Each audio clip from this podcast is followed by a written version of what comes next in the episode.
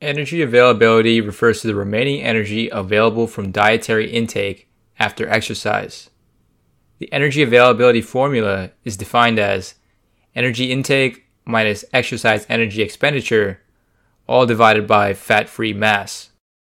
For example, if you have consumed 3,000 calories and expended 1,000 calories and have 50 kilograms of fat free mass, then by subtracting 1000 from 3000 to get 2000, and then dividing 2000 by 50, you would get an energy availability of 40 calories per kilogram. This value of 40 is largely seen as adequate energy availability for male athletes. However, that is not to say that all athletes maintain this level. Low energy availability, LEA for short, is characterized by a value of lower than 30 for both males and females.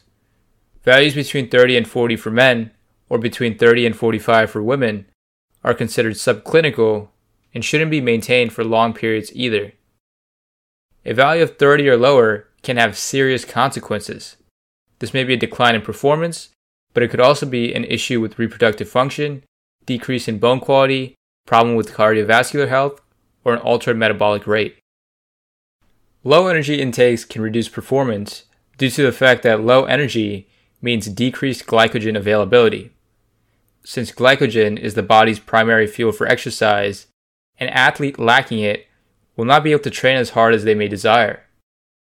Additionally, the lack of energy remaining after expenditure through exercise could lead to impairment in recovery. Athletes also potentially have decreased immunity due to LEA. These issues can all greatly hinder an athlete's performance, availability, and consistency. When it comes to reproduction, women with LEA may face issues like amenorrhea, which is the absence of menstrual periods. The low estrogen levels that result from amenorrhea can, in the long term, lead to cardiovascular disease.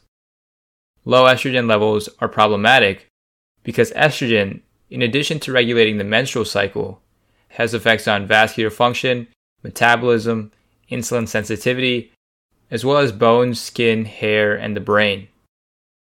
Males with LEA will also have reproductive hormones reduced, as they would experience a dip in testosterone levels. These issues can be detrimental to bone health, which increases the risk of bone related injuries.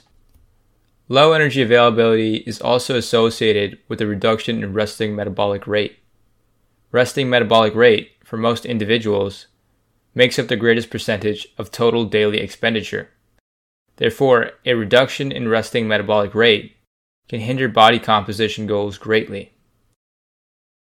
It's important to identify the athletes that have a high chance of being affected by LEA. Athletes who compete in high energy sports are very likely to take in too little calories. That is not to say that just athletes playing at the highest, most intense levels are going to be the only ones experiencing problems with energy availability. Decreased energy availability, although often caused by high energy expenditure, can also result from low energy intake. That means extreme dieting and restriction of calories will deplete energy even if activity isn't very intense. It's important to find a balance between expenditure and intake that leaves you with enough energy for the rest of your daily metabolic needs there are resources that could help you identify your situation. For example, the Low Energy Availability in Females questionnaire, the LEAF-Q, was developed to assess the physiological symptoms linked with LEA and allows athletes to identify if they are high or low risk. Clinical assessments can also be taken to determine energy availability. LEA is often determined through hormone deficiencies like estrogen deficiencies in females and testosterone deficiencies in males. Those experiencing this physical setback should make it a point to regain energy through adjustments in their routine. It's important to avoid low energy availability to maintain peak performance and physical fitness.